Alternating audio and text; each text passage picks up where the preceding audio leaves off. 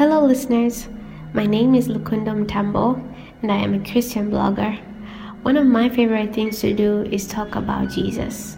And this Christmas, I am privileged to be collaborating with Serene Truth Resource.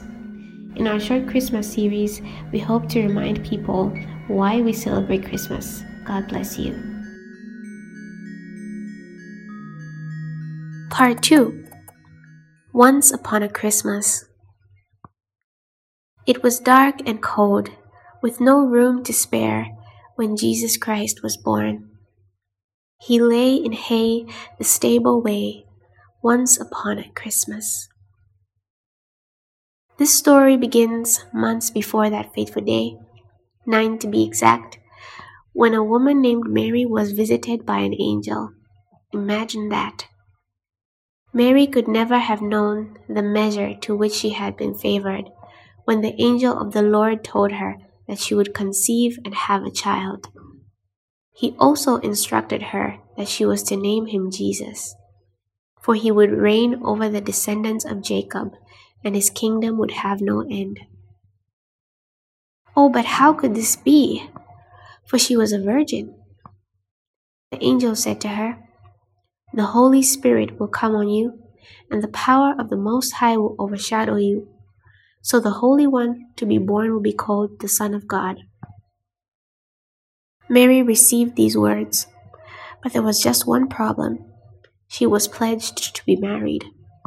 Now their engagement was at risk of being discharged. For who would believe that Mary was found to be with child through the Holy Spirit?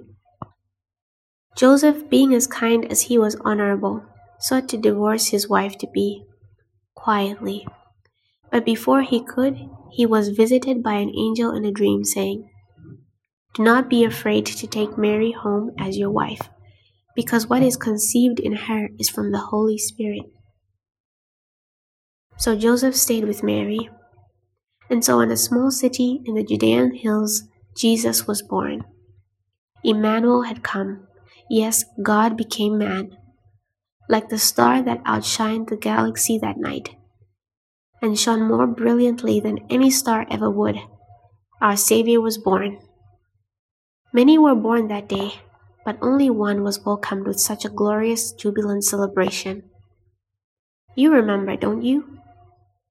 There was a company of heavenly hosts, choirs of angels ascending and descending, singing songs of joy to the shepherds who were watching their flocks. O joy to the world! They sang. Glory to God in the highest heaven, and on earth peace to those on whom his favor rests. Glory to God. Far and wide across the earth, the message that was foretold was that the Lord Jesus Christ was born once upon a Christmas. Ask the Magi who came from the east. They saw his star when it rose and followed it until it stopped over the place where Jesus was and imagine that great and wonderful encounter that as soon as they laid eyes on the child, they bowed down and worshipped him. He is so worthy. Then they opened their treasures and presented him with gifts of gold, frankincense, and myrrh. Jesus is King. Jesus is Lord. He is worthy of every praise.